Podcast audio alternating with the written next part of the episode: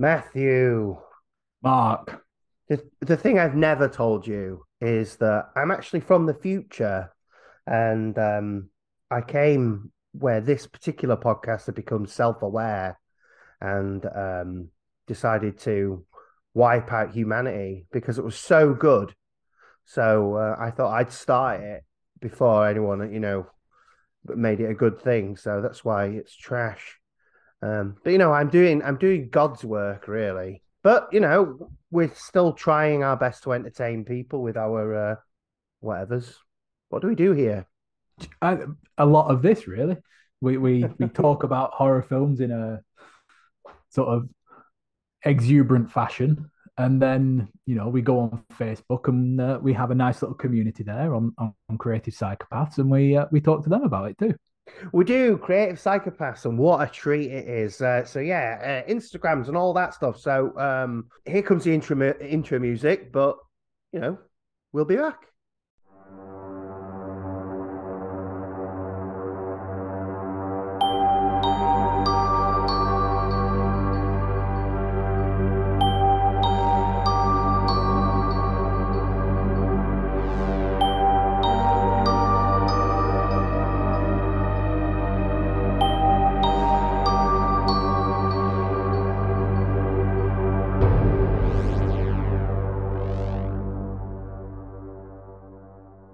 Hello, everyone, and welcome to Creative Psychopaths, a horror movie podcast and the world's premier kitchen for horror sandwiches. But what are those horror sandwiches? I hear you call from your car since this week it's a drive through for some reason. Um, well, I tell you what, we have a lovely movie filling, delight, delightfully surrounded by two bready, chatty, topicky goodnesses. And uh, that's it. My name's Mark, and as always, I'm joined by Matthew. Howdy. Howdy. Oh, you didn't go for a hello there. No, I, I need to mix it up. No, I like it. I like it. It makes you sound like a cowboy. Um, It feel, feels like I'm wearing someone else's shoes when I say howdy, though. I need. yeah, I'll, I'll find what's comfortable for me soon. yeah, yeah. Uh, Maybe a howdy doody. Guten Tag as tribute to today's lead. Yes, yes, of course. So, what have we got to talk about before we get into it? I tell you what. Number one, first thing is I've got to say a big thank you to uh, Rosie, who um, designed us some beautiful new podcast art to um, relate to the horror sandwich of life. Yes, it, a magnificent job that she has done as well. Yes, yeah. We've seen a little bit of an upswing as well in um in all sorts of stuff since we've had it. So it stands out. It stands out. It stands out. So yes. I would like, just as a point of record, though, uh, just in case people think that we are ill-mannered louts, is that we're, we're a few episodes ahead on the recording schedule because I'm going on holiday soon, so we had to do it. Uh, and the artwork has been on for, by the time you're listening to this, a couple of weeks now. But Yeah, it- since it we has. received the artwork, this is the first recording.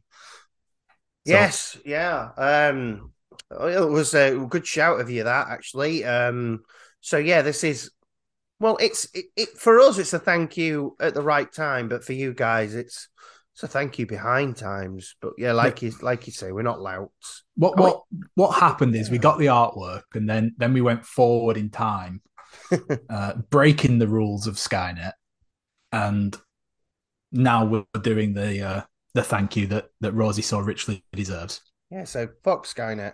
Um, so the other thing I think that I would just do is I feel like um, you know, last week I sort of I was sort of rounding my week off neatly with Ben Wheatley, and it's not a feature really, but I thought because I'd watched another one, I would uh, I would just talk about that before we slide into the week. Oh, okay then. Uh, so I watched In the Earth, and um, what I've I certainly put this on my Letterboxd review. I think that it seems like Ben Wheatley's the kind of guy where everyone's got one of his films in particular that they enjoy the most, and I really, really loved uh, In the Earth. Um, I thought Reece Shearsmith was fantastic, um, and it was it was a bit weird, and um, think if you're a little bit neurodivergent, it it it messes with your mind because it's all over the place, especially sound wise. Um, so yeah, I really, I really enjoyed it. It's very, uh, yeah, it's very like sensory overload at times, isn't it? Yes, Like, very much so. with the noise, especially like you say, yeah. So, so I remember with this one, it came out in 2021, Mm. and I think it was by accident that it was a pandemic film. So I think it was there was no there was no plan to write a pandemic film. You know, it was just sort of the cogs were turning before all of COVID happened. But I mean, what timing that you've got you've got this pandemic movie coming out at the same time as, as the pandemic. Uh, yeah, yeah. I, I thought was curious about it was um, they never expressly mention what the pandemic is uh, in this in this film, even though well, presumably it is COVID nineteen, but it's um, you know it's a bit of a thing, isn't it? Because they do all sorts of tests. And anyway, we don't need to go into the full thing of that, but yeah, um, yeah, that's another one scratched off the record. So um, I, mean, I think I might try and make this a running thing. So. Well, I was uh, actually had a story about uh, when we saw it because it's not an interesting story, but just uh, anyway. a, a slightly quirky uh, way that it's happened. It's the the cinemas around here, multiplexes especially. They we've got an Odeon and a Cineworld nearby, and they've got this this terrible, terrible habit of showing trailers for films that they're never going to show. Right. And In the Earth was one of them. So we saw the trailer, thought this looks amazing. You know, can't wait to go see it.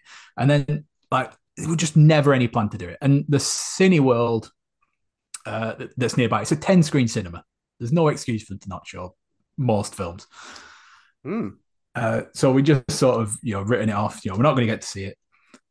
You know, don't worry about it. We'll wait, wait for the video streaming, whatever. And then a couple of months later, we, we were actually in Glasgow. Uh, we just, me and the missus just went up for a week. We did a, you know, a bit of a tour of Scotland. And when we do our holidays, we, we tend to like come up with these grand plans of all the things that we're going to do in the day. Then we set off about nine o'clock in the morning, and then we just you know walk and walk going to all these places, and we inevitably knacker ourselves out by about seven o'clock at night. Mhm. And the, the plans that we had to go out to get drinks and food or whatever, they just fall by the wayside. We we get some cheese and bread from Lidl and have sandwiches for tea and call it a night. and uh, but while we were in there, as it happened, there's a massive Cineworld in Glasgow, and genuinely, if you want good views of the city, go there 'cause it's massive, it's really tall, and it's all glass fronted, so you can see the whole city from up there. Oh wow. Uh, but yeah, they were showing in the Earth, so we just thought, well, we're going to be sat down doing nothing anyway, so we might as well go do it and watch this film that we wanted to see. And and yeah, both loved it. Well, I think you sold yourself short there. I think that was quite an interesting story. Actually. well, Uh. if anyone's ever in Glasgow, they know where to go to get a good view at least. Cineworld. Mm. Yeah, wonderful. Right. Okay. Well, that's uh, that's the sort of um, I don't know why I've called it wrapping it up neatly with Ben Wheatley, but um, because that would be the end, wouldn't it? Um, but whatever. So, so what, what, what films have you got left from his oeuvre then? To, to my mind, I, I think you've still not quite seen a field in England yet, have you?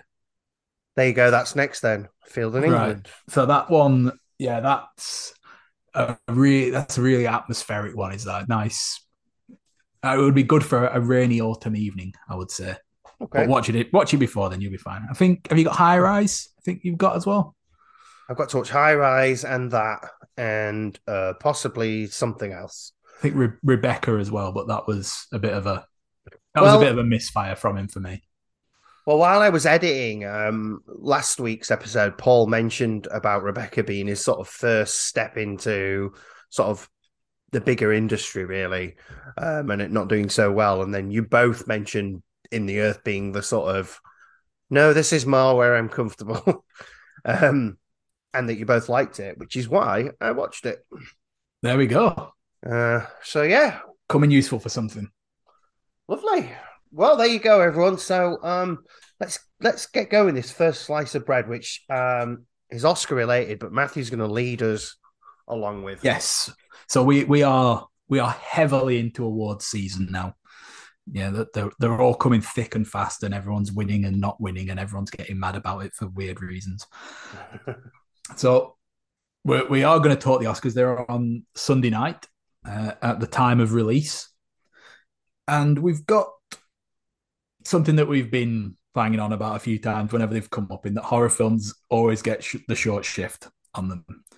So what we're going to do, we're going to go through the big five categories. So you've got your, leading actor, leading actress, screenplay, either of them, uh, best director, and your best film.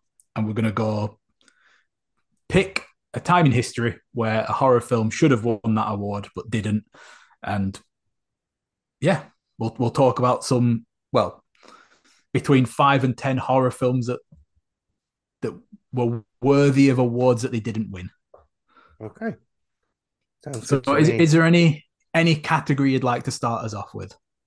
Um, let's see. I feel like we should save best picture for last. Do you know what? I'm actually I'm going to throw out screenplay straight away because I want to confirm with everyone that I picked screenplay because I was finding it very very difficult to find so ultimately, I found a film I don't like and put in a film, put in a film I do like from that. Yeah, year. screenplay was the one that I had most trouble with as well. So we're going to start off there. So I'm going for 2009, which was Hurt Locker, which is not a big a fan. I'm a big uh, a film I'm a big fan of, and put Coraline in its place. Okay. Um, I watched it. I watched it recently, and I, I quite enjoyed. Uh, well, I enjoyed the movie anyway because it's um it's quite scary. I think considering you know the age that it's pointed at. Yeah, definitely. Um, but there's also some really really interesting characters in it as well, and the fact that they develop them between the worlds. I just really enjoyed it. And as I say, I mean, I haven't got. I can't give you too strong of a uh, of an answer as to why I picked that, apart from the fact that, you know, like I say, I was really struggling. Um, because the only other one I thought was, um, I didn't write it down because I didn't want it. The only other one I thought was, um, was when Dracula came out. Okay, yeah, maybe 1990, but I thought maybe it counts as an adaptation rather than. Although I think Coraline might be an adaptation. So. Yeah, Coraline is uh, it was a Neil Gaiman novel. Uh, so I mean, you know, he's he's a great great writer. Full stop. Yeah, you know, fan, fantastic in in all sorts of forms of of writing. He's written screenplays, novels, comic books, and you know he's excelled in all of them. So yeah, I think Coraline definitely falls into that. It's it's a very a very good story, but it's also very chilling.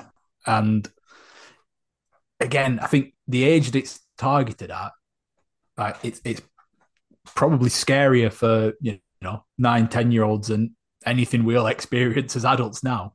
Mm, yeah so, for sure yeah. yeah i think that's that is a great shout yeah. Oh well done me.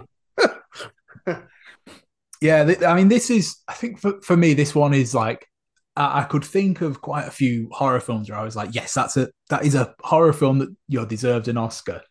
But i couldn't really look at it and say oh you know what? It it was robbed because I think this is one that I don't know. Maybe there are just a lot of good scripts, you know, that that do it because you don't. I've not been looking at screenplays and think, oh, the Oscars got this wrong as often as I have with with a lot of the others. But the one that jumped out to me was Scream because I think that's that's a great screenplay. And mm. then I looked and Fargo won it in the same year. I'm like, oh well, you can't really argue with that, can you? Because you know Fargo's an incredible film as well. Yeah, uh, that's the trouble I was having. Yeah, so in, in the end, I, I, I did feel a little bit harsh, but I I'm, I'm booting out Slumdog Millionaire's win, and Ooh. I'm saying that Let the Right One In should have won that year. Oh yeah, of course. uh, I mean, it, understandable why it didn't in this case. I don't think that it was given the short shrift because it was a horror film. I think it was given the short shrift because it was a foreign language film.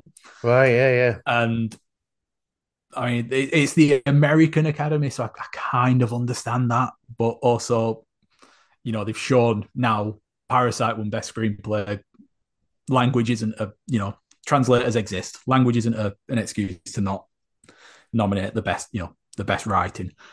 Uh, but I think in terms of as it works as a film, in and of itself, it's brilliant. But I can't think of a more perfect adaptation of work.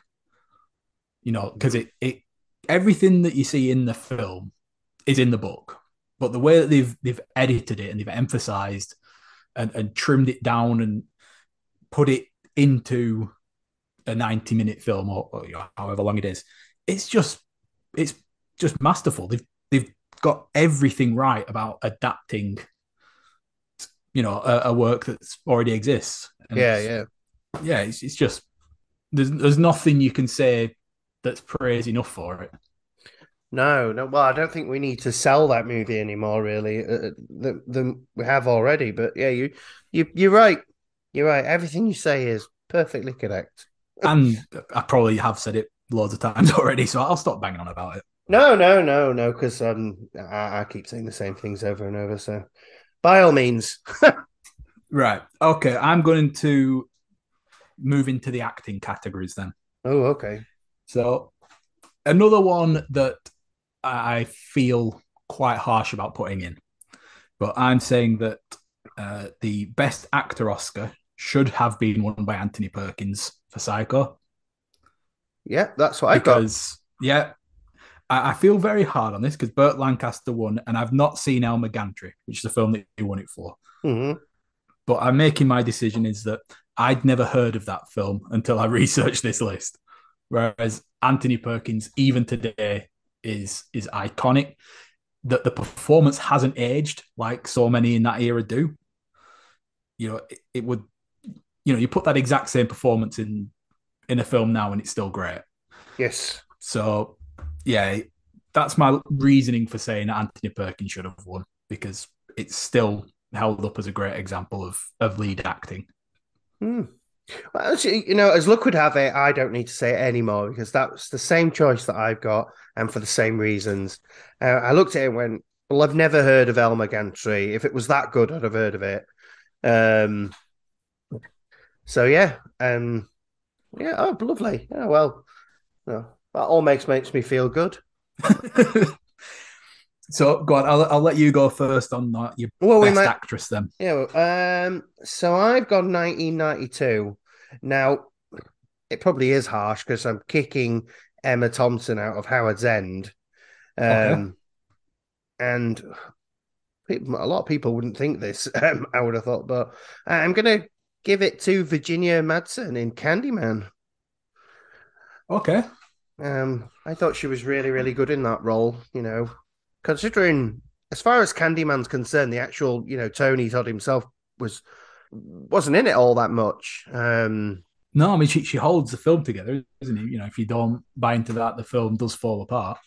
Yeah, and I think she does. She does do a really good job of sort of um, suspending somewhere between you know a sort of psychological breakdown and a, and a horror film and I, I just i just really think it's um I can't think of the right. Well, I was going to say undersold performance, but I don't think that's exactly what I'm trying to say. But I don't think she gets as much credit as she should do. And again, you know, I have to add the caveat that I found it difficult um, to choose to choose one, so I ended up sort of um, picking one that really stood out to me because I'm sure Emma Thompson in Howard's End was was worthy of it. Well, I think I, I think I suppose we should say that. I think we're everyone who won was more than likely worthy of it. yeah, I mean, I'm going to get to a couple on my list that definitely weren't, but all right, okay. But yeah, yeah, certainly. I mean, we're not here to we're not here to shit on people that did win, but uh, but yeah, the one that that I've got, I think it's a very just a very boring Oscars trend mm. in that if you play a famous musician, your chances are you're going to win or at least be nominated for an Oscar, which is why I think Austin Butler's probably going to win it over Brendan Fraser. Uh, even though if it was up to me, I'd give it to Colin Farrell this year. But mm. uh, 2018, uh, no, 2018, 2019, one, one of those two. Uh, Renee Zellweger won Best Actress for Judy, and right. it's a film that I don't think many people went to see. Fewer people cared about it. and it's just you know in that that vein of just biopics that tend to be you know rather boring and repetitive films just get a lot of success in these acting categories uh, mainly probably just because it's that there's reference points for it rather than an actor actually you know creating a unique character and developing a skill which is obviously much more difficult to do i would say Hmm. uh, but in that same year lupita nyong'o should have won the oscar for us Yeah. because she's unbelievable in it. Uh, she was she was better in that than she was in the film she actually won an Oscar for. so it's you know like she's she's. Can you think of any other films where the same person plays the hunter and the hunted? You know, she she's the hero Yeah. and the villain at the same time, and both of those characters are hugely distinctive. And she she's just she's got so much to do, and she just carries that whole thing like like it's nothing. You know, she's just an unbelievable talent. Yeah, yeah. I, as as soon as you started saying, I knew I knew who you were who you were going to go for, and I thought that's who I should have picked. But yeah, I agree. I agree with you wholeheartedly. Um, I don't think there's anything else. No, I don't have to add anything to that. um, Well, I, I will we'll move on to to best director then, okay. and it is one of the strangest quirks in in the Oscars in that what probably most people would say is the best director ever hasn't never won never won an Oscar. Right. So the fact that Stanley Kubrick didn't win for The Shining is, I mean, the, the fact that he didn't win for any of his films is a disgrace. But hmm you know, The Shining is is one that he should have he should have definitely won for. You know, it's it's it's a masterpiece in directing. It's just as sim- simple as that. And you know, Robert Redford won for Ordinary People. It's all right. You know, it's it's a pretty good film, but most people would would agree that you know it wasn't it wasn't the best film of the year. It wasn't the best direction of the year. But Stan, Stanley should have walked away with that one. Yeah, yeah. I, again, it's a it's a great choice, and um, you know, I wish I'd picked up on that one because because my choice is it's not a terrible choice, but it's a, it's a I, I must admit I've gone a bit basic bitch as far as um horror movies are concerned. So, and I'm going for I'm going to for 1978 now. The Deer Hunter uh, director won in 1978, which was Michael Cimino. Uh, Cimino, yeah. Now, I'm not going to debate that The Deer Hunter is a great film because, um, I mean, it- it's not for me, but, um, you know, it is, yeah, a good, it- it is a good film. it's a surprisingly divisive one. I I, I found. Yeah, yeah, that is true. I think you, you do either love it or hate it. But like I say, because I'm a basic bitch, I've gone for John Carpenter and Halloween. yeah, I think that again, perfectly reasonable. It it's a film that you know it redefined the genre, didn't it? You know, it it moved horror forward, you know, hugely and gave birth to that modern slasher.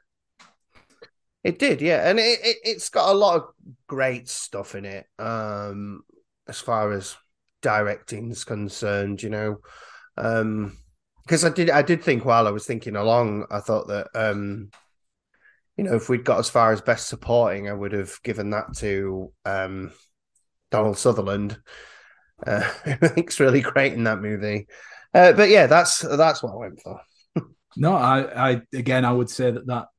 I mean, for the sake of Michael Cimino's own career, it would probably be for the best, wouldn't it? Because say that after uh, the Deer Hunter, it, it all went Heaven's Gate and bankrupted the studio, trashed his own his own career, and it all went crazy after that for him. I must So- admit, I, I, I've never really heard. I think I have heard of him. Actually, now you say that Heaven's Gate thing, because wasn't that a really expensive movie that didn't make any sense, or was Yeah, so he, he so Heaven's Gate after he won the Oscar for for the Deer Hunter, he was basically given a blank check and say, you know, make whatever you want. And you know, he made this like four hour western epic that just didn't connect with anyone. Although you know it has had this revisionism since to say that it's a masterpiece, but you know, I, it's one of those films so long that I can't really form an opinion on it because you find yourself drifting in and out. Mm, yeah. So yeah. I, I I'm not going to to make a, a, stand on whether it's a good film or not, but it, it basically it went. It, it, didn't even have a budget. You know, it was just spend whatever you want, mm. and you know, Cimino did, and nearly bankrupted the studio, and Yeah. just didn't make any money back, and it is considered the flop of all flops. Uh, so Yeah.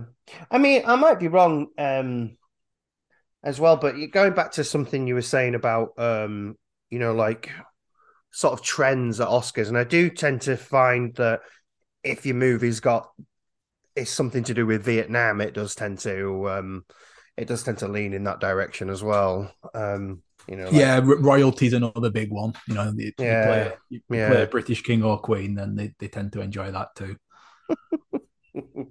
I could do that. Which king would you go for? Henry VIII. That's yeah, it's a bit a bold choice. Well, I reckon I could pull it off at least looks wise. Uh, that's all I was thinking. Like, which king do I look like? And It's got to be Henry VIII. Uh, so yeah, you know, I could get people's heads chopped off on that. Yeah, I'll do it. I'll do it. Send me to the directors, whoever they are. Steven Spielberg, you've got my number. Would he make? I reckon I'd I'd go for like I'd go for like really one of the, the crap ones. I reckon like Charles the First. Just kill me off in the first act. no one wants to see me uh, see me in that film for long. All right. Well, if any of you creative psychopath fans out there want to fund this um, royalty movie, then let us know. We won't make it, but we'll take the money. right. Well, Right. it's best picture then, is it? Best picture. So I would be I wouldn't be being true to myself when I you know when asked this question all those those year ago about what my favorite horror film movie was, and I said Hereditary. So, Right. you know, I, I would I wouldn't be speaking my truth if I didn't say that that deserved to win the Oscar. But also, that was the same year Green Book won, so of course it deserved to win over Green Book. Yeah. Yeah. Of course it did. Yeah. Yeah. Um. Yeah. I uh, why didn't it win? It's such a great film. I watched it again recently, and uh, it's such a great film. Um, it's such it's so easy to watch and um rewatch. You know, there's not a lot of films I think these days that are rewatchable, but that is that has really got that um quality to it. Yeah, I mean, it's a film that that's very you know very rich in its world building, which is is Hmm. kind of unique for a horror. I think uh, for horror films, they, they do tend to often benefit from a, a lack of world building. If that makes sense, Mm. because you you kind of just want to make it feel like it's just anywhere, don't you? You know, because that's you know part of where the horror comes from. So I think the fact that Hereditary is always building these little you know bits and pieces in here and there, you know, to to emphasize that this cult is operating. I think it's it's, it's really Mm. well unique in that re- regard, uh, but also Did it even get a nomination? no, no, I didn't. No, of course not. Hmm, that's sad. Sad. Because now I think about it, um, Mid Midsommar probably should have got at least a nomination, whatever year that was, because that looks amazing. Well, it, to to be fair, there was a lot of stuff that was nominated that that was very deserving that year, which just makes it even worse at Green Book won. Because I mean, the nominations for Best Picture included BlacKkKlansman, uh, Roma, and The Favorite. So I mean, you know, some very good films there. Uh, you know, Yorgos Lanthimos, Paweł Pawlikowski, and Spike Lee for Best Director as well. You know, it, it was a a pretty decent year on the, the nominations front, but the fact that he didn't get anything, like Tony Collette didn't get a nomination for Best Actress, even. You know, she is amazing. yeah, she she's just unbelievable in it. Again, again though, she, she did come to mind when I thought of best actress, but Olivia Colman won it for the favorite that year, so it's like it's tricky, isn't it? Yeah, I did. You know, you, you can't really say that uh, that you can say no. But Rami Malek won best actor. You play a musician in a biopic. You've got it. Oscar bait. well, I surprisingly didn't choose Jaws. Um, even though now you say it, I feel like I, I, I have I should have probably done, but um, what I've actually done is um pick The Exorcist over The Sting. Um, I quite like The Sting, but it doesn't. It's not to me. It's not a five star movie, whereas of course The Exorcist is, and I know The Exorcist took a lot of Oscars that year, but it didn't win Best Picture. Um, and it should have. 1973. No, it, yeah, it's one of them that we were saying about Psycho, isn't it? In that it's, you know, the the the way that it's resonated, which I, I know that's the time. It's easy to say that, you know, looking back, but it's, you know, it is an important sign of quality at the time, isn't it? That hmm. you know when you see that it's resonated since, you know, sometimes films, you know, develop a cult following and, and build up head of steam years later. But you know, at the same time, The Exorcist, it's a film whose quality was obvious from the off, wasn't it? Yeah, yeah. So I think I'm quite happy with my choice there. Um, although, again, having done a bit of a rewatch of The Exorcist, it's actually a surprise that it got anywhere with it because there are some scenes in The Exorcist that you think this is the sort of scene where the Oscar people are go, well, no, this isn't for us and I think you know the specific ones that I mean. Um, yeah, yeah. um, but yeah, I think that went well. I was expecting me to be real, really fail at that, but it was all right. no, I, I can't say I disagreed with anything you said. Lovely. Well, that was the slice of bread then. So now let's get into the delicious filling. And this week, that the bread is is uh, you know human organic matter, and the filling is a, a metallic skeleton. a wonderfully designed metallic Titanic, whatever, Titanic. Oh, James Cameron. And so that leads us into the Terminator. Um, I sort of did something there. I didn't mean to.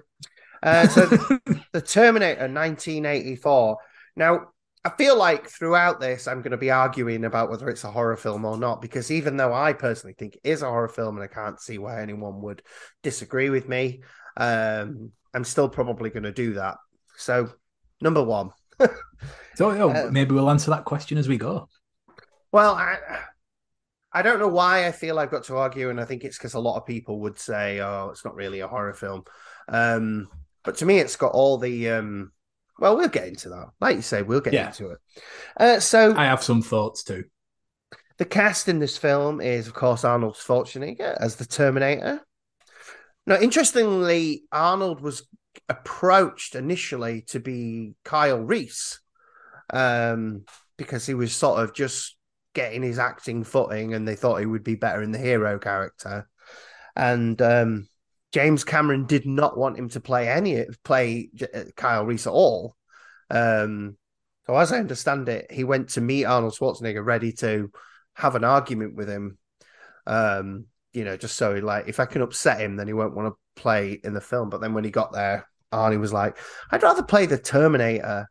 And I think they had a discussion about it. And, you know, based on what I can tell, I think Arnie had a lot of thoughts about the actual Terminator and um, uh, certainly the machine process of it, like and how he how he goes about that. So that'd be interesting. Well, there's uh, there's a, a way that that James Cameron puts it in that you know it, it's Arnold Schwarzenegger in the 80s, so you know he's still you know he, he's fluent in English, but he's he's not at the you know the level he was you know later in especially in the 90s so having that guy doing all the exposition in the film it would it would have just been a, you know a nightmare for for 1980s audiences especially but it's it's asking too much of Arnie, who at this point is still a rookie actor. You know, Hmm. he's Yeah. he's not got a lot of work under his belt by this point, and that there's there's a couple of different stories. on it. I, I've mentioned it before, but this is a film that uh, Mike Medavoy put together, and he he tells it differently. You know, James Cameron makes out the like Medavoy's an idiot, and Medavoy makes out that he was just putting ideas out and he liked them, and some of them didn't like others. So the the truth's probably somewhere in the middle of them. Yeah, yeah, yeah. But uh, he, he does mention that that on the short list of actors to play the Terminator was O.J. Simpson, yeah, yeah. Well, originally, another famous one. originally they had I've got him written down, but originally they had cast um Lance Henriksen, who is in this mil- film as Detective Hal Volkovich or Vukovic, but originally he was cast as the Terminator, and um I understand they even like had a sort of casting process where he he showed up with tinfoil in his teeth, and I hope he didn't have any fillings. Well, the thing the thing was like obviously the original idea, um, which um, oh, I'm go- I'm going right out of this. Let me keep on with the cast, and then we'll go back round. Okay, Um, so I've got Linda Hamilton as Sarah Connor, Michael Biehn as Kyle Reese.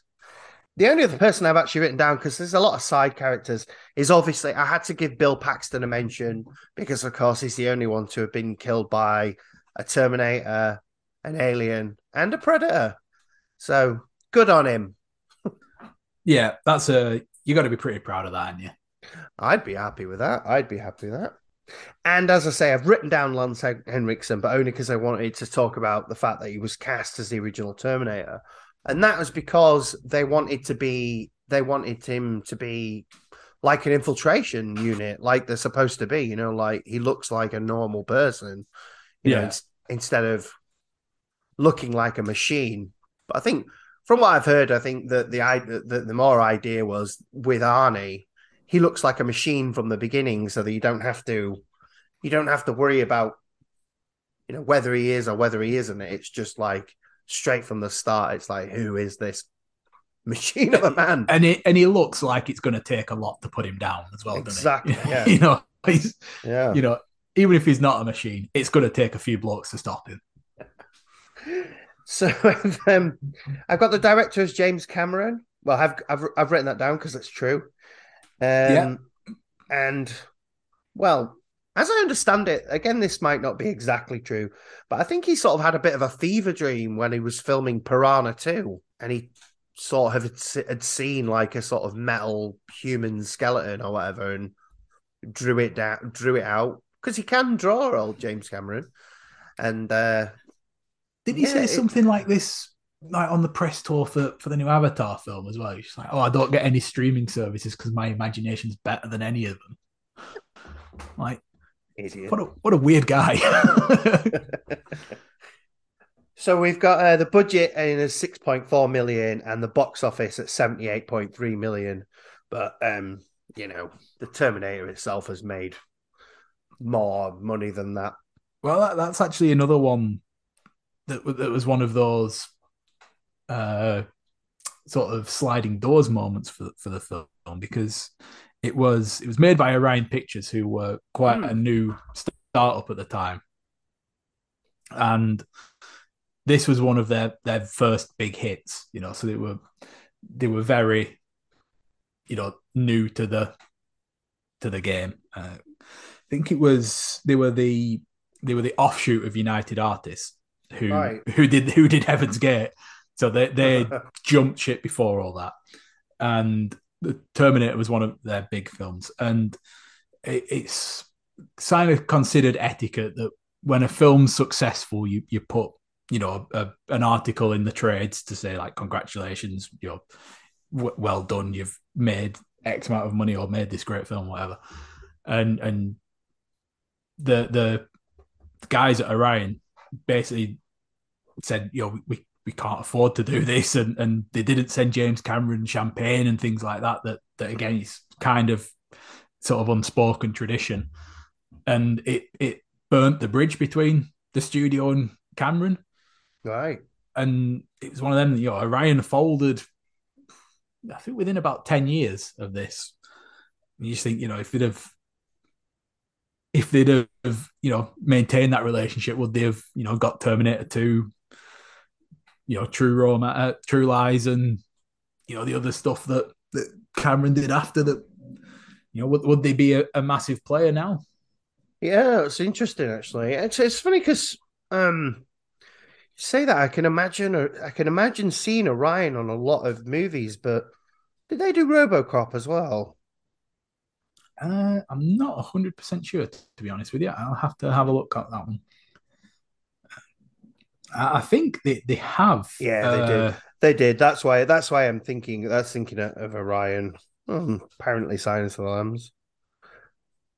Yeah, they, and they've they've relaunched uh, fairly recently, but it's it's owned by MGM and Amazon now, so it's ah right, okay. But yeah, you know, sort of big in you know the late eight. Well, founded in uh, the late seventies. You know, they, they were hmm. big, you know, in the eighties and nineties, and, and yeah, put a lot it, of uh, of our childhood films up there. Yeah, it's this. It's a symbol I can remember seeing a lot, but that's probably why. It's probably why because I watched Terminator and RoboCop a million times. Um, oh, Bill, Bill and Ted was my uh, my introduction there. Ah, well, I like the old bit of the old Bill and Ted. Yeah, bogus journey for me over excellent adventure, but um, whatever. I, I would go so far as to say that that Bill and Ted's uh, excellent adventure is the the reason I got a history degree. Wow, amazing. Um, let's get back to this Terminator. um, so I think getting into the film, I think we got to start with the start. Um, you know, that opening theme, it, it's a delight, isn't it? It's um it's different in this first movie than it sort of develops into later. It's a lot less um thumpy. The, the other thing that that it does as well that you know it's it's an eight, you know mid eighties film that doesn't have a shitty word art font on it. No, it, they actually splashed out and put some design flair into that title card. yeah, it looks almost good. Yeah, um, I mean you could tell because they spend the whole time looking at all the little different bits of it. Yeah, yeah. So it's um that's a treat. That's a treat to get started with. I suppose for us, it's like a nostalgia thing. I don't know what it would have been like at the time, whether people would have said, "Oh, that was amazing," or or, or what. But I suppose it doesn't matter. Um, the other thing about the start is um, there's one thing I always remember is the guy sitting in the truck, and obviously all the lightning shows up, and uh, he's got this voice, and he's just going, "What in the hell?" And uh, it's one of my favorite things.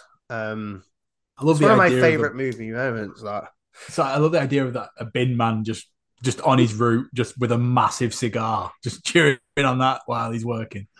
Yeah. Later on, when Kyle shows up and the guy goes, "Hey, buddy, did you just see a real bright light?"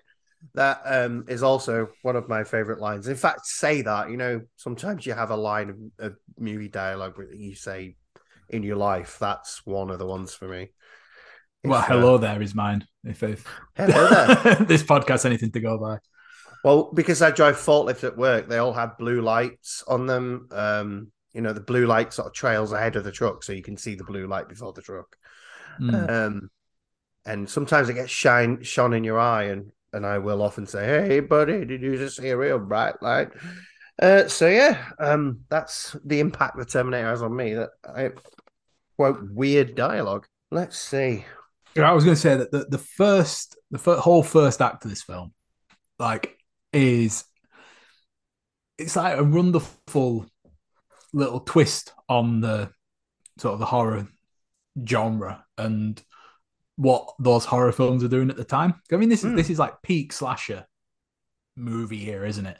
Yeah. And I mean, those films are mostly, you know, a group of people find themselves in the wrong place at the wrong time, don't they? You know, your Halloween's, your Friday the Thirteenth and stuff. It's there isn't really a, a, a relationship between the the monster and the hunted, hmm. and this one's like it's great because you know we see that there is a character being hunted. We don't really know why yet, but we just know that this thing's appeared out of nowhere, tracking down Sarah Connor, who we, we don't even really know who she is until a, a fair way into the film. You know, she's quite she's just you know a waitress going out on a Friday night until you really you know before you really get to know her.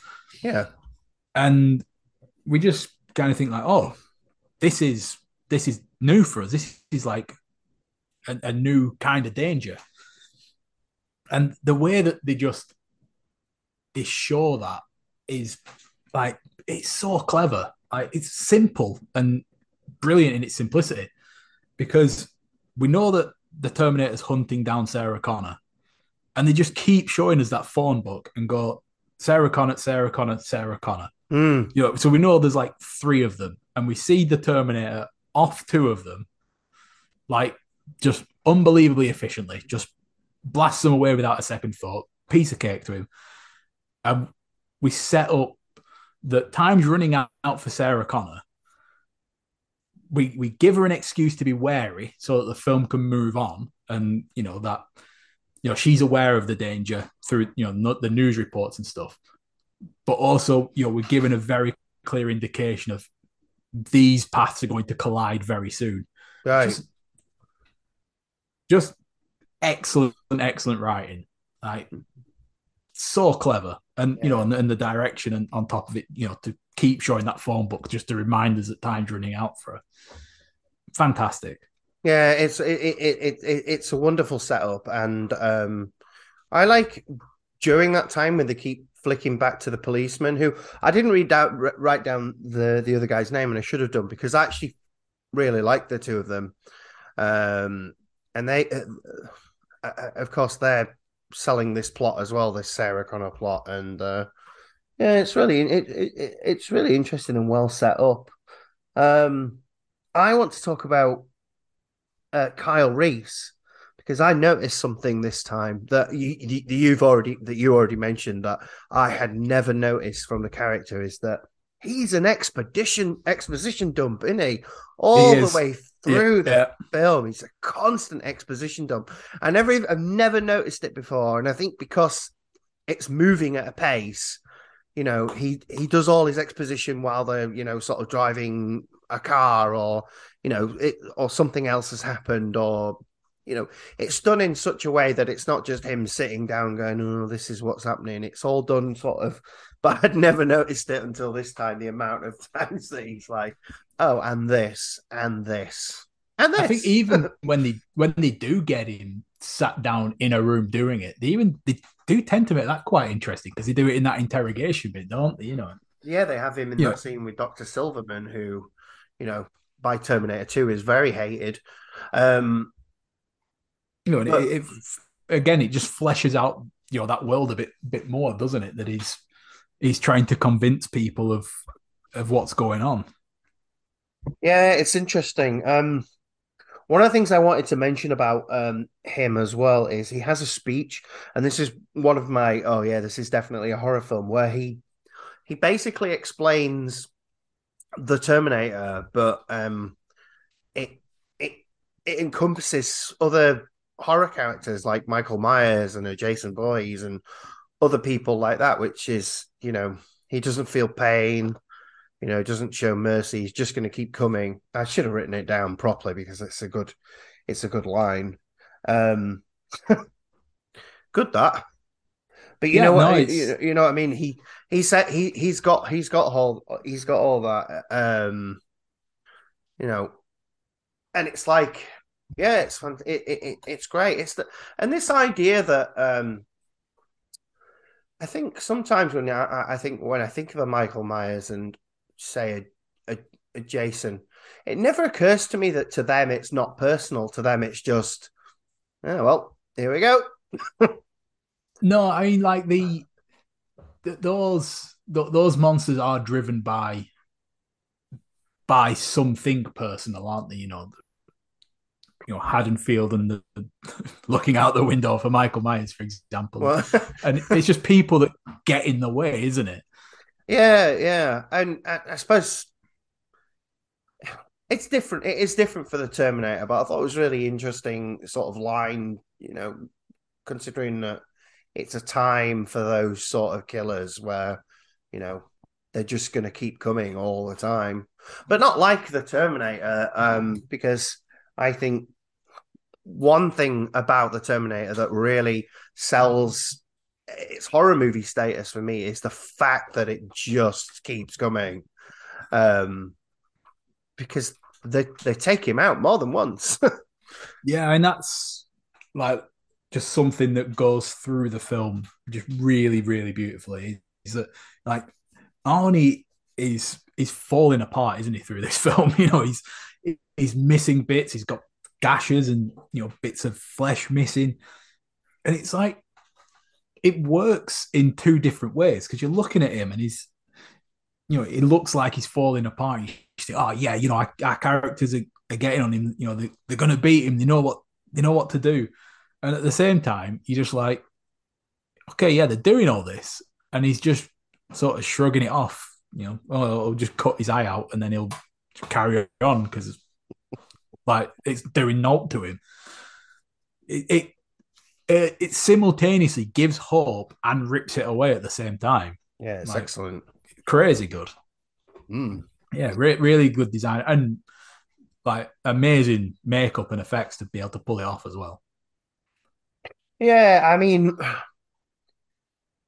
you could the, the, the, there are bits in this where the the sort of effects don't fall down, but there you go. Oh yeah, but it doesn't um it doesn't take away from it at all because um I sort of like the idea in this one that um his flesh, he seems to be somewhat dying, uh, which is something I never noticed before because I know the one guy shows up and asks him if he's got a dead cat in his room.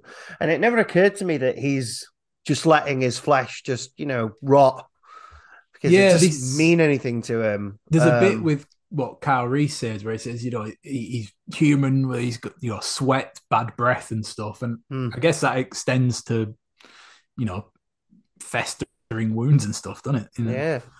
But, but... I think with the effects, I think what though what the film does really well is it when it shows these, you know, kind of like hawky, the the effects that don't stand up quite as well. It always cuts to a shot that's practical and very realistic looking. Yeah, yeah, yeah. You know, just thinking of, of the opening bit where it, you know it shows that that hovering tank thing, and it's you know, it looks a bit dated, a bit stop motion by you know today's standards. But then the very next shot, it shows an actual tank tread rolling over, you know, actual model skulls, you know, and mm. you can see that it's it's real. That's in camera, and it it sort of drags those other effects up when it does that. Yeah, yeah, yeah. It's it. Well, for effects, you know, the whole thing is just um, amazing. Um, it's, it's just it, it's clever because it, it just masks the it masks the limitations on it and you know we, we kind of just lump the whole effects together and you know a lot of it it's better than other stuff but you forget about the other stuff just because it's you know it's, it's interspersed and you know those, those little hokey bits don't last too long before you're given no. something that looks great uh, um I'm all over the place with this one because I've written my notes in a, a, a really weird way. Um, because I watched it, I think I watched this film for the first time today with an actual, I don't want to say critical eye because who the hell am I? Um, but taking it in better. Um, and one thing that really stood out to me is, uh, and it's a scene I would have shrugged off before, but the scene in the police station is brutal. Um, yeah, it's, a, it's ne- a rampage, isn't it? That it's never occurred to me. I, do you know? It just really never occurred to me before. But he goes in there and just massacres a police station of people because you sort of, I think, you tend to think of the Terminator. I think as maybe not, you know, not a, a mass killing sort of machine, really. But in that particular instance, because I think in, Terminator 2, they say he kills about 30 police, police officers, or maybe it's even in this one. He just goes in and just massacres the place. Um, you know, and they try to shoot him with all sort of, of automatic machine guns, and it's just, it's a non event. Um, and that, that whole Terminator machine thing, you know, that's like, oh my God. you know, you, you can't stop this guy. When how will you ever stop him? Um, so yeah, think this it's- is like the, the character development for the Terminator? Because I mean, we, you know, we, we we don't get much, do we? Because it's deliberate, but you know, it starts off where he is quite uh, surgical, but you know, he, he gets a target, he goes directly to them, he shoots them. There's you know, there's not you know, there's not a, a trail of bodies in his wake. But do you think like there's a bit of like frustration built into him by this point? Potentially, because I think it's tricky to say because if you looked at the sequels and stuff like that, you'd say that each machine has got the ability to learn um, and potentially grow a personality of its own. Um, so there is something to that. Um, but Or would you say that he's just I think he is one. uh, evaluated the situation and figured that was the best way to to get the target? I think it's difficult because to me the Terminator is is is a one. It, it's driven by one goal, um, which is to get to where it's got to get to. You know, and in, the, in that in that case, the Terminator you see goes to the desk, talks to the guy, assesses the situation, and thinks, eh, "I could take out these people," and just does it. Um, yeah, you know, because is she the last Sarah Connor? So you know, and I think from his point of view, he's thinking, well, all I've got to do is take this one out, and my mission's done. Um, yeah. There were there were three in the phone book. yeah. So the, there's all that part of it. I think it's all part of the programming. Um, you know, because I think, well, he does kill the guys right at the beginning, but I think if they'd given him his clothes, he would not have. Um, if they hadn't tried to attack him, he would not have. I think there is a sort of infiltration idea to it. So it, you know, don't draw attention to yourself and stuff like that. So yeah, it's a bit of a guess at that point We're- as well, it's, the, we're the attention's already been drawn, isn't it? we're looking quite deeply into it. I think there, considering. I mean, it's not a mindless machine, but it is just driven by a goal. I think later on the more complicated programming. I think. Um, but yeah, um, there's a whole lot to enjoy about this film, um, and I don't know how much more is you want to say. I know I want to talk about the uh, the final chase scene, um, but uh, I don't know if you. Well, I would to say just in the build up to that, then I would just like to talk about Sarah Connor for a little bit.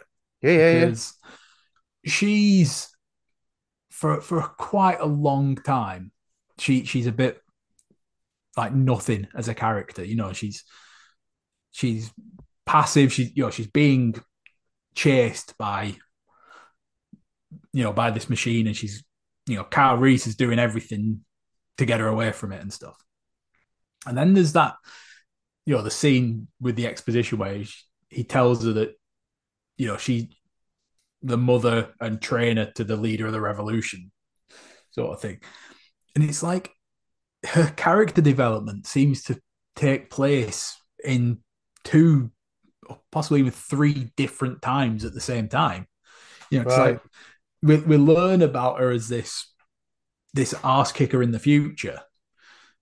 And it kind of infiltrates into her in the present doesn't it it's like do you think that she would you know be that victor at the end if she didn't have that knowledge of the future sort of thing like really interesting in the you know how that comes about Yeah, I mean, I've written down Sarah Connor. She's a hell of a final girl. Because yeah because by the end of it she's a proper battler isn't she Yeah, it- it's it's one hundred percent final girl energy. You know, but but better better than that to a degree, I- I, think. But you know, usually that's what happens with a final girl. They're chased down. They're they're you know completely useless to the point where they go, "Well, I'm sick of this. Right, it's my time to win." Um, but she um.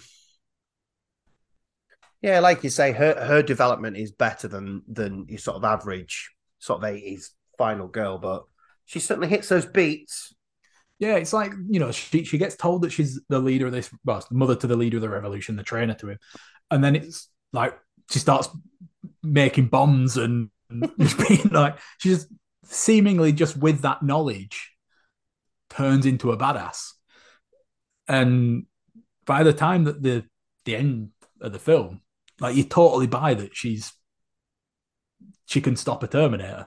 Mm, yeah, absolutely. Yeah. And yeah. you know, we, we don't we don't see much of her in the present to show how she's developed to that point. It's that knowledge that she's going to become, you know, this this warrior in the future that influences the present. It's it's just great how the time idea within the film, you know, it doesn't just work for the plot, but it seeds into the characters as well. Hmm. Yeah, she no, she's really great, and and and over time they do a great job of developing Sarah Connor's char- character, character even more than that. Um, yeah, very good, very good. Um, so, yeah, final chase if you're happy. Let's do it. Yeah. So obviously, right. Um, the story I've got for this is as a younger lad, I loved Arnold Schwarzenegger. I'd watch an Arnold Schwarzenegger film. Um, so of course, quite happily sat watching The Terminator. Um, and then of course he's in this lorry that explodes, and they sell it. They sell it as him being dead. There's a whole fiery person on fire, and when the metal skeleton um, rises up, that was it. I was done. I left the room. I let everyone else finish watching that movie because I couldn't couldn't cope with the metal skeleton. Scared the shite out of me. Yeah, um, and I think it's just amazing. And for for me, that's the moment the Terminator turns into this unstoppable thing because it's gone from, you know, fine, you burnt off my flesh, but I'm still here, mate. I'm still on the way. And yeah, uh, I mean it it sheds that that whatever visage it had of being human yeah, completely, doesn't it? it? It's it, that's the point where you know that this thing is nothing but a monster now. Yeah. Yeah. And it turns into that monster. And what I will say is, I noticed uh, this time is that when it becomes a robot skeleton, it's not moving moving as smoothly as a human being, but it doesn't lose anything for that. Um, really, it it's sort of got a sort of slow robotic motion about it, and I, I like it. It's got a bit of a limp. Um, it doesn't lose anything for it. and like, you know, it's got this very machine sound about it, which, you know, wouldn't have really been drowned out by flesh. Um, but again, I'm, pick, I'm really, I'm picking a hole out there that, that, that you don't need, that I don't need to pick. And, um, yeah, so, I mean, and they defeat it again. You know, they blow it in half, but it still isn't enough. Um, It kind of goes back to that thing that that we said earlier, didn't we? Sure, that they keep doing this damage to it, and it keeps giving you the hope, even to the point where they cut it in half. yeah, And it's like, what is it going to take to stop this thing? yeah. Well, a big hydraulic press, as it happens, but But the thing I even like about the hydraulic press, which always stood out to me, is that it still has not given up until that very last minute, until that eye goes out. It hasn't given up. I mean, yeah, obviously it's not moving anymore, but it. You call it whatever directing or whatever, whatever you want, but you can see in that eye that it has not given up until it dies, until it's gone. It still wants to get to her. Um, and I think it's that's just amazing. That's the one thing about the Terminator that that always stands out for me. It's just this relentless, you know, unstoppable machine. Um, well, well, it is stoppable. yeah, eventually. Eventually, Takes a lot. but it's always been for me. It's always been the sort of relentlessness of it that um that it it is the most horror part of it. Um, but I will say, zipping zipping back, um, you know, possibly defending its horror things. There's plenty of gore in this. Um, plenty of gore and a massacre. Yeah, so I mean the, the the gore that stood out to me, which is another, you know, twist on the the the you know the horror traditions, is that the the stuff that I found really like awkward to watch was the Terminator doing it to himself. You know, the bit right, where he cuts yeah. his arm open and, and, like that, and where he, you know, he takes the eye out and stuff. That was a bit I was just queasy watching. But it's a it's a machine doing it to himself. it's it's mad. Yeah, no pain. Well, no, it doesn't feel pain. He says that. Um, yeah, it's crazy. It's crazy. Although I actually was going to say to you uh, something else, but well, you've answered my question already because I was going to say it didn't do much for me. I thought any other situation where it was an eye, I'd be cringing, but I think because you know it's a machine, you sort of go, eh, it's an eye. But it is I gory. Think... It is it is very gory. They don't shy away from it. It comes out of his face, drops into the water.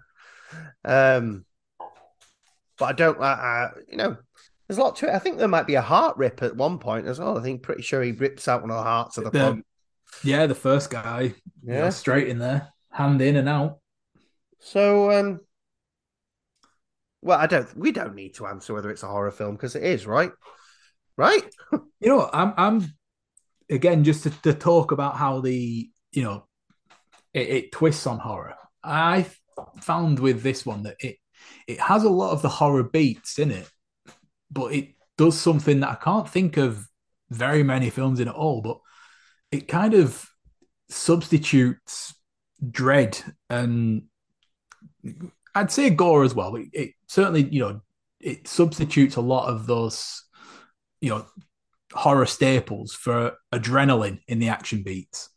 You know, mm. they, they they turn from horror to you know chasers, and it like if I was going to categorize a film, I, I would call it a horror action film. Yeah, I for sure. Can't really think of many other films that would fit that genre. Yeah, I think you know, uh, we... the the one thing I did notice about I, I noticed I keep saying that the one thing I did notice, um, the thing I did think about with this in the chase scenes is that um, it, it's a very alternative uh, to any other sort of chase usually that you normally see, which is usually the person in front is the person that's either the better driver or whatever.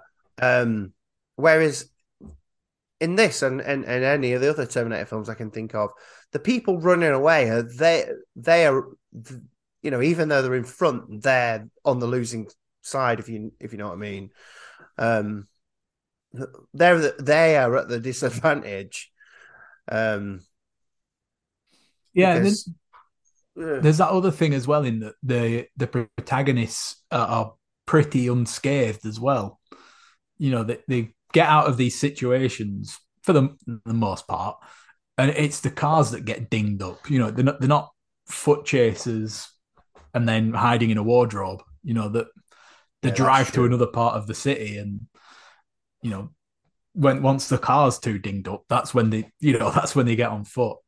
And it's it's kind of unusual to have a horror film on this sort of scale as well. They normally, you know, don't cover this kind of landmass, do they? No, they don't. Um, so do you know what makes the Terminator even better because he can get you anywhere. Don't matter how far you go. you know what? I didn't write down any of the um the reviews for this because um everybody loves this movie. It's got, high, I would it's, say. It's got high percentages every. Well, I think it was like hundred percent fresh on Rotten Tomatoes, which seems odd. Um, uh, hundred uh, percent, yeah, critic score. Oh, there you go. And it is eighty nine audience score. Yeah, and it's a three point nine on Letterboxd. Letterboxd has let me down a bit there. I think should be higher. Oh well. Um, so let's see. Let's go to our little Facebook fellas. Um, Brian John. Oh, Brian, we've had him on. Um, one of the greatest films ever made. It's simple and effective with some fantastic FX work on to top it off. Yes, very much so. And yes. the, only, the only other one was Tanya put Terminator 2 was better, but I disagree. Disagree. Um, But that does lead me on to there being many, many sequels for the Terminator. Um, But to me, the only ones that matter are Terminator 2 and Terminator Dark Fate, um, which are the only ones I think feel that really carry on the Sarah Connor story. Um, I mean, my introduction to Terminator was, was Terminator 3. So that's mm. not a great start, is it? It's not, no, no. But I think, um, you know, there's no argument that Terminator 2 is probably one of the best action films of all time. Um, and I think it's a damn shame that Terminator Dark Fate didn't get the um, recognition it deserved. Um, but you know, I think this is the last Terminator film we'll really be able to cover. Um, because I can't, I don't think we'll be able to argue the horror for the other ones. Although Robert Patrick is scary. Yeah, especially in Wayne's World. Ah, yeah. Have you seen this boy? Anyway, it's a great. That was the first one, wasn't it? no, no, it was the second one. Wayne's World two. No, it was the first one. No, it was the second one. No, no it was the first no, it was the second one. one. No, it was the second one because Cassandra's getting married to Christopher Walken. Anyway, we've gone off track there. hastily going through IMDb for Robert Patrick. Anyway, it's a creative psychopath for me. Um, you know, obviously. Yeah, I'm. I'm. I'm not exactly going to be uh, surprising when I say the same. Imagine if you came in with a controversial shit. Actually, it's shit. Thing, no one would believe me after everything I just said. I, I couldn't. I couldn't possibly carry that off. Uh, that'd be funny though.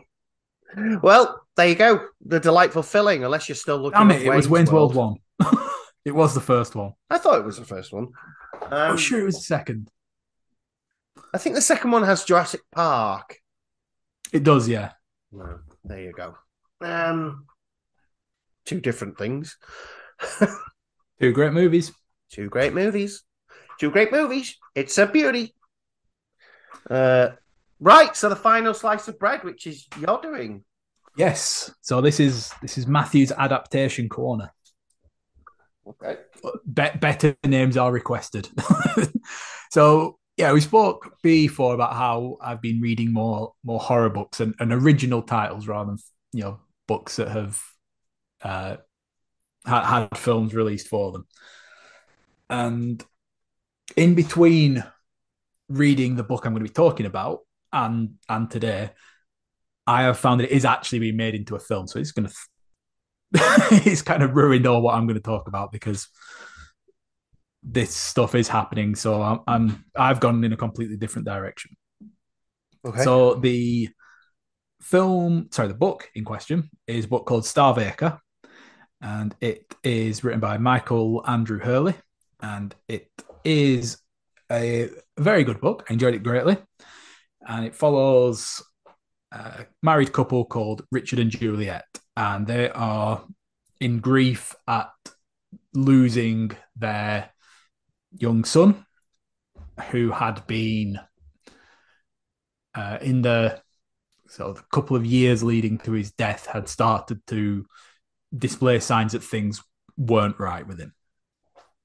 And then, you know, it carries a lot of these British folklore traditions that there is powers within the earth that we don't understand and they are you know to be respected and if not respected that they turn malicious you know and that they that they're dangerous to play with. And you know, there's sort of bits about ghosts and the sort of Middle Ages history, you know, which is where a lot of the folklore traditions come from. So it's yeah, it's a really good book, very uh very rich text. You know, there's a lot of sort of emotional interplay and the horror isn't too much uh you know, it's it's not the the beaty over your head stabby stabby horror. There's, there's none of that. It's you know more of those scary vibes and like like I say, you know that there's there's that creeping evil around that that you kind of it's not obviously affecting things, but you you can feel it around you. So, you know the whole thing trades on vibes a lot, and it's you know it does a, a really really great job of that. So what I'm going to be doing now, basically, is just how would how would I make this film? You know, what what cast and direct would I put together to make it? Okay. So, what was the what was the name of it again? Sorry. The the book is called Starve And Star Baker. Starve Acre. Starve is in you're hungry. Acre is in a parcel of land. Right. Okay. So the I was going. I thought well, this is a weird British Bake Off movie. no. right. okay. That's my, that's my pronunciation, but at the same time, it is set near where I grew up. So this is. No, no. I, am saying that my pronunciation is perfect, and and everyone else is wrong. so Richard and Juliet. So they are a couple, probably around. I, w- I would say they're probably in their sort of mid to late thirties, early forties in, in, the book. It's not the sort of thing that really gets traded on. So I've I've cast it a little bit older for them because I think it's I think it would work within a a bit more of what the, the characters are about mm-hmm. in that you kind of feel that the the chance for the family that they want is is kind of slipping by them. And i think casting them a little bit older for that is is a good idea. So it's set in the west riding of yorkshire. Uh, so the the actual place where it's set is fictional but the places around it are real. So there's a lot of mention of skipton uh, which is yeah, play, place near where I grew up, visited loads of times. Uh, lovely little village. If anyone uh, does, does want to uh, to go there. Uh, so I wanted a, a lead from the area who uh, Richard is a university academic, he's an archaeologist. So I wanted someone that carries off, uh, you know, uh, an, an intelligent Yorkshireman, uh, so to speak, and and my God, are they few and far between. Sorry, that was a, that was a little nasty joke at Mark's expense, but no, I think that the the perfect casting for me would be Reece Shearsmith for this. All right, yeah, yeah. So a, a, little bit old, so you know you'd have to sort of young him down with uh, you know with, with makeup and whatnot.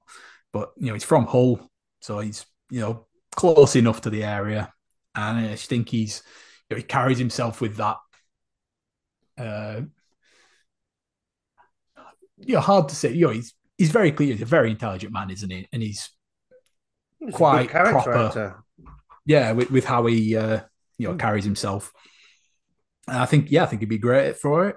And for Juliet, she's uh, down from Scotland, so you know, similar age to to Shearsmith. I've, I've gone for, and someone that I would say it hasn't really been given too much in terms of range from what I've seen her in, but she's always great. And I'm going for Kelly Macdonald. Right. So from Trainspotting, if anyone uh, isn't aware. So I think she she'd compliment him great. You know, the character Scottish as, as as is she, and I think it would give her a chance to you know flex some of those acting muscles because she is generally the main character for the thing. And for their their son Ewan, which is it's a bit of a a meteor role than I made out because you do see sort of the the beginning of the book is you know set to you know in the period just after he's died, but they the the story you know keeps flashing back to, to times in the life. So he's a big character in it. And I really enjoyed uh, the performance of Lenny Rush in Am I Being Unreasonable, which is a, a BBC series recently. And he he was a character in that, so he was uh, just a young lad, but he had this this mm-hmm. little dark streak that went through him. And I think if you you lean into that, I think he'd be great to uh, say to play this, you know, character that's going a bit wrong because of what's going on around him. I think he'd be fantastic for it.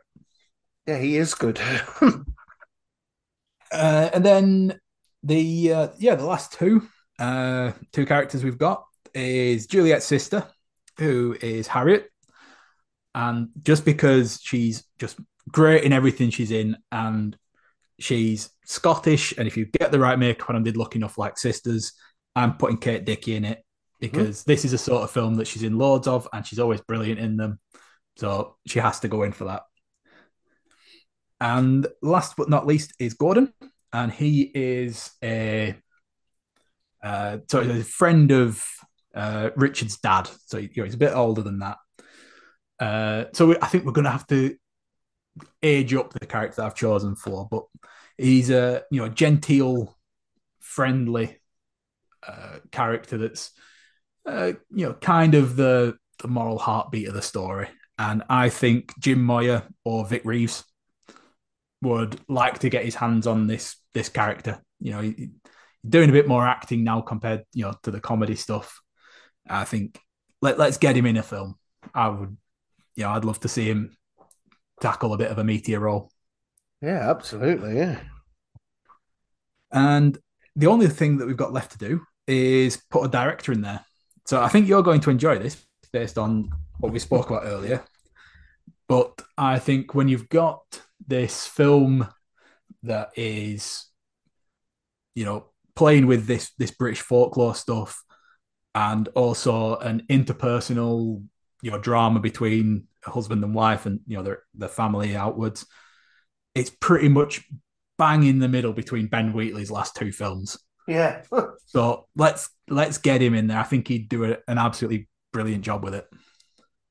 You know, it's it would be he'd be able to make it a bit more mainstream than you know some of his horror work, but he'd also be able to you know put his more of a personal stamp on it than he would do with you know something like Rebecca. Right, yeah. Well, it sounds so, great. have I sold it to you? That's the question. Um, yes. Uh,